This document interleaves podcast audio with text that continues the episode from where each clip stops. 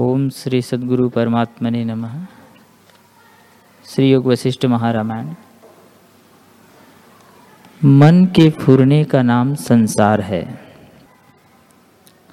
जब मन का उपशम हो हो जाता है, तब संसार की कल्पना मिट जाती है। यह सब विस्तार पूर्वक कहा है। परंतु अब जानता हूँ कि तुम बोधवान हुए हो। हे राम जी मैंने तुमसे पहले भी आत्मज्ञान का उपाय कहा है, और जिनको ज्ञान प्राप्त हुआ है, उनके लक्षण भी कहे हैं। अब फिर भी संक्षेप से कहता हूँ। प्रथम, बाल अवस्था में संत जनों का संग करना। और सत्शास्त्रों को विचारना चाहिए।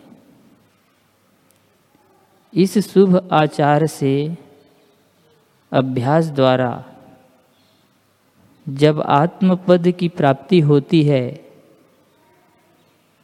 तब समता होती है और मनुष्य सबका सुहृदय हो जाता है। सौहार्द परमानंद का जनक है। और जननी की तरह सदा संग रहता है। जैसे सुंदर पुरुष को देखकर उसकी स्त्री प्रसन्न होती है और उसके लिए प्राण का देना भी स्वीकार करती है,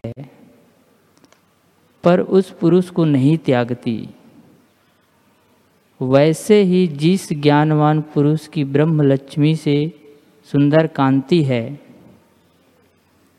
उसको समता, मुदिता और सुहृदता रूपी स्त्री नहीं त्यागती। सदा उसके हृदय रूपी कंठ में लगी रहती है और वह पुरुष सदा प्रसन्न रहता है। हे राम जी, जिसको देवताओं का राज्य प्राप्त होता है, वह भी ऐसा प्रसन्न नहीं होता। और जिसको सुंदर स्त्रियाँ प्राप्त होती है, वह भी ऐसा प्रसन्न नहीं होता, जैसा ज्ञानवान प्रसन्न होता है।